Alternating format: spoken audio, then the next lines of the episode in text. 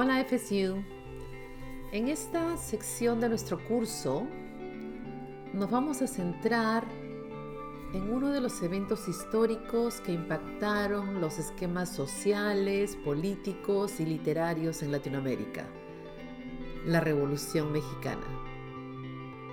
Los autores en este periodo buscarán cambios para sus pueblos y serán más objetivos en analizar los acontecimientos que rodean estos sucesos revolucionarios.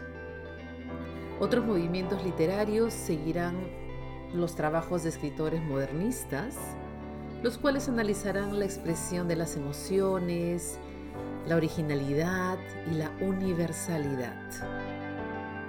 Dentro de estos movimientos se resaltarán autores como Delmira Agustini, Gabriela Mistral y Horacio Quiroga.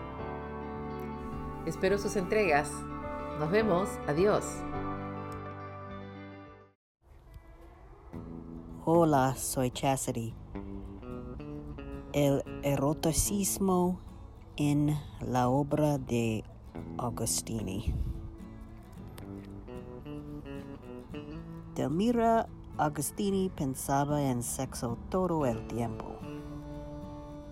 Quizás proponía las opciones del amor libre y el derecho a la gratificación sexual a través de su poesía.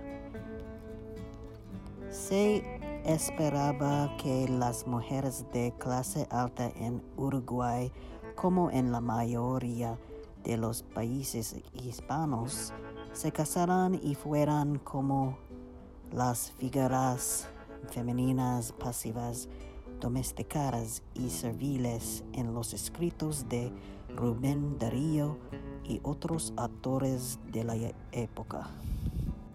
Las metáforas sexuales son una constante de los textos hispanos y Agostini escribió la misma imaginería erótica en la obra de Darío desde la perspectiva femenina. Agostini tuvo una relación romántica con Manuel Ugarte, escritor y político argentino antes de su matrimonio con Enrique Chobreas y todavía ella estaba enamorada de él cuando fue testigo de su boda. Algunos especularían que Rubén Darío era la figura masculina de sus poemas cargados de sexualidad, ya que ella lo veía como su igual literario y solo buscaba su reconocimiento en el mundo literario. Sin embargo, otros dicen que Manuel Ugarte fue su objeto de lujuria y la razón de su divorcio a menos de dos meses de su boda con Reas. La obra de Agostini responde a los sentimientos de la sociedad de la época hacia la mujer. A las mujeres se les dijo ah, que controlarán sus defectos supuestamente naturales de credulidad, imaginación excesiva e hipersensibilidad. En lugar de eso, habla en contra de la marea de los prejuicios existentes en una sociedad que niega la sexualidad a través de sus escritos de intenso contenido erótico y sexualización del cuerpo femenino. En su poema La barca milagroso, el vaivén del barco y el abrazo evocan la copila, el acto de sexo y el reposo poiscoital. En el verso Iré como la rota carola de un nelumbo. La carola es el anillo de pétalos en forma de himen que rodea los órganos reproductores de una flor y desde está roto Agustini rechaza la conducta casta o pura en las mujeres. En resumen, hay una atemporalidad de los temas del amor, los roles de género y la capacidad de amar libremente.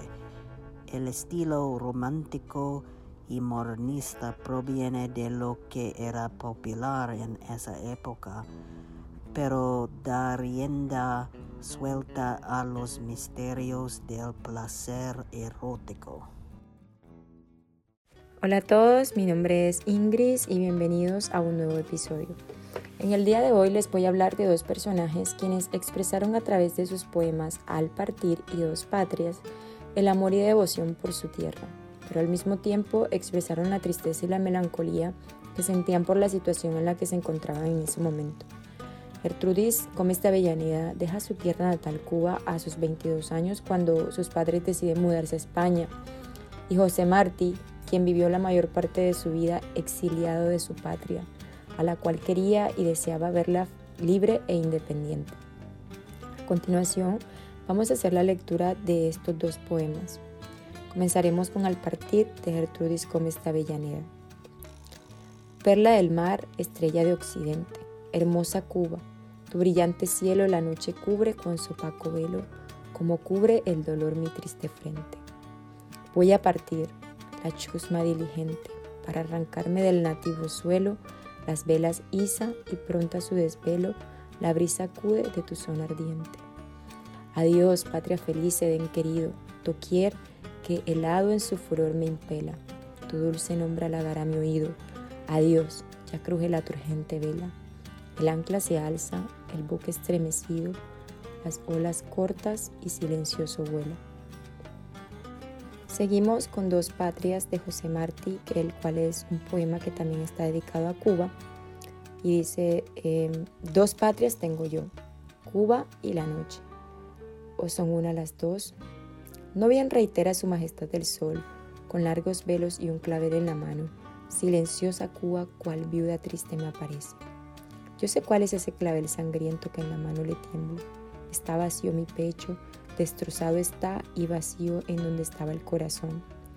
Ya es hora de empezar a morir. La noche es buena para decir adiós. La luz estorba y la palabra humana. El universo habla mejor que el hombre, cual bandera que invita a batallar la llama roja de la vela flamea.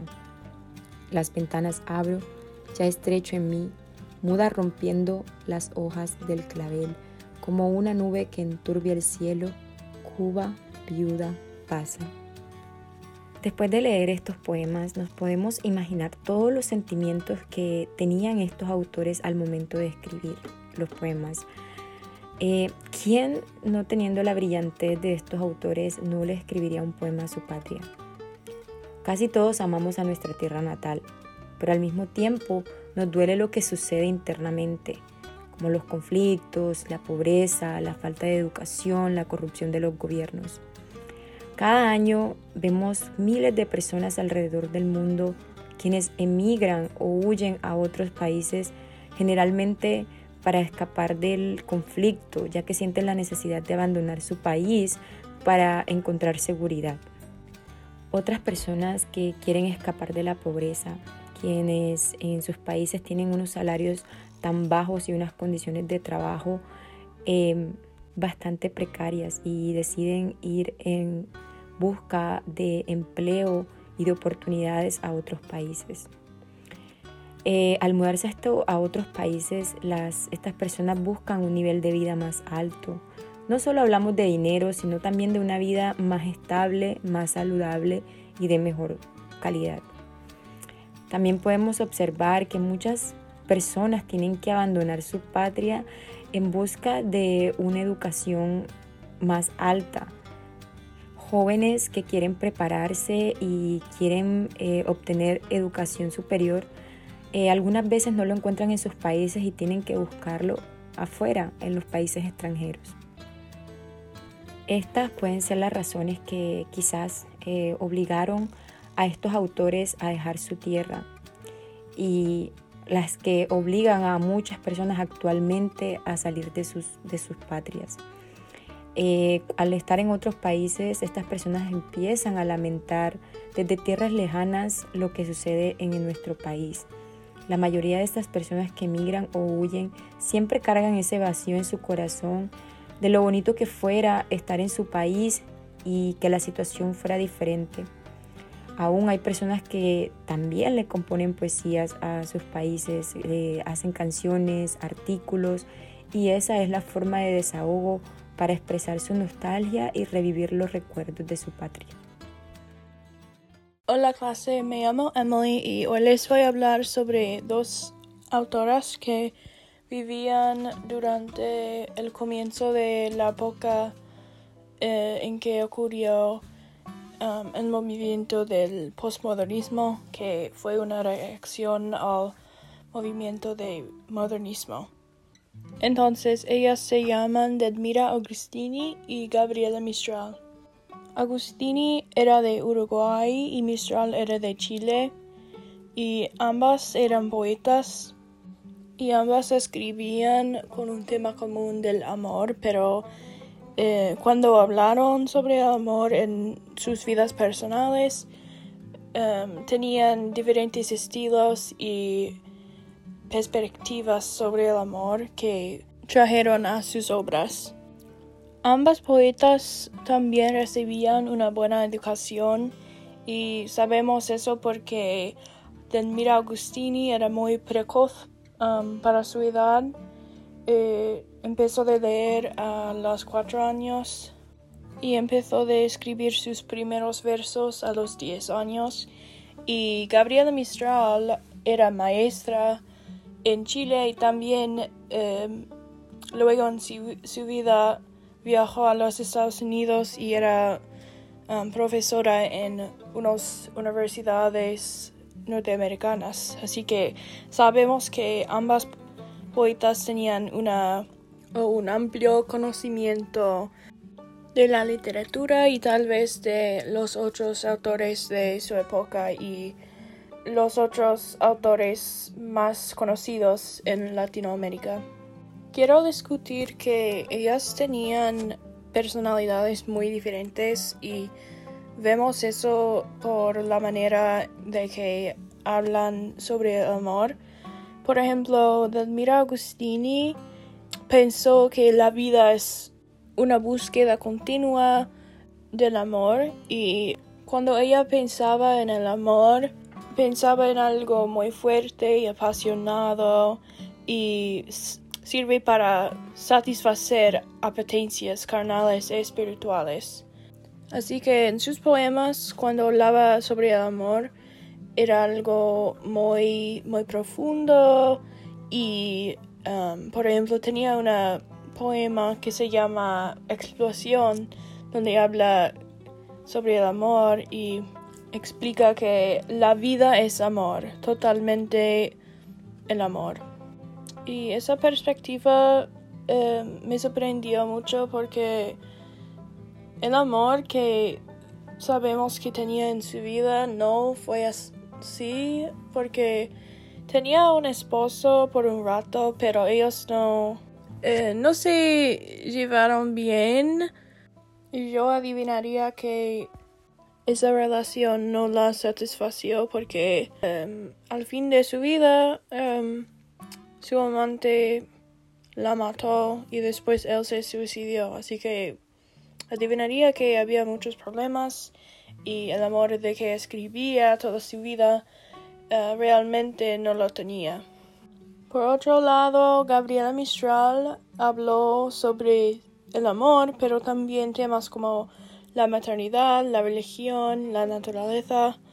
Y para ella el amor fue más para el mundo y tenía una perspectiva muy amplia con el amor en que quería ser maternal a la sociedad y todos los humanos y pensaba que la vida en vez de ser una búsqueda del amor para ella fue una oportunidad de ser maternal y amar a los otros. Así que ella tenía una perspectiva más mundial cuando pensaba sobre el amor. Y por lo general sus poemas eh, fueron más serios en que hablaba mucho de la muerte porque tenía un amigo que se suicidió y después em, escribió sobre eso y sus relaciones con él en el poema Sonetos de la Muerte. Y en esa tiene un estilo muy eh, grave y un tono más serio que los poemas um, de Agustini. Y Mistral era la primera autora hispanoamericana que ganó el premio Nobel y eso um, la ganó en el año 1945 cuando estaba viviendo en Brasil. Y quiero decir que esas autoras me parecen muy interesantes y um, adelante de su tiempo porque expresaron sus opiniones y sus um, perspectivas sobre cosas como el amor. Y en particular Agustini se expresó como una figura sexual y una mujer que tenía opiniones um, fuertes sobre el sexo y el amor. Y eso fue muy incomún para las mujeres de su época, pero a la vez nos provee una mirada al movimiento del progresismo que ocurrió en el siglo XX, cuando ellas vivían. Hola a todos y todas, mi nombre es Jason y bienvenidos, bienvenidas en el podcast de hoy.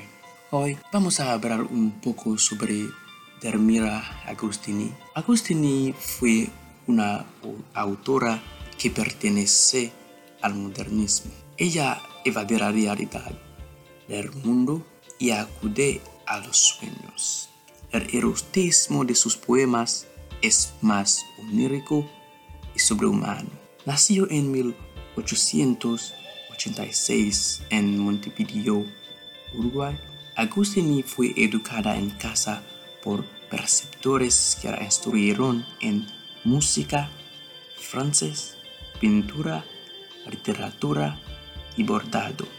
A diferencia de otros escritores de esta corriente literaria, Termera Agustini adoptó una otra forma para expresar sus sentimientos.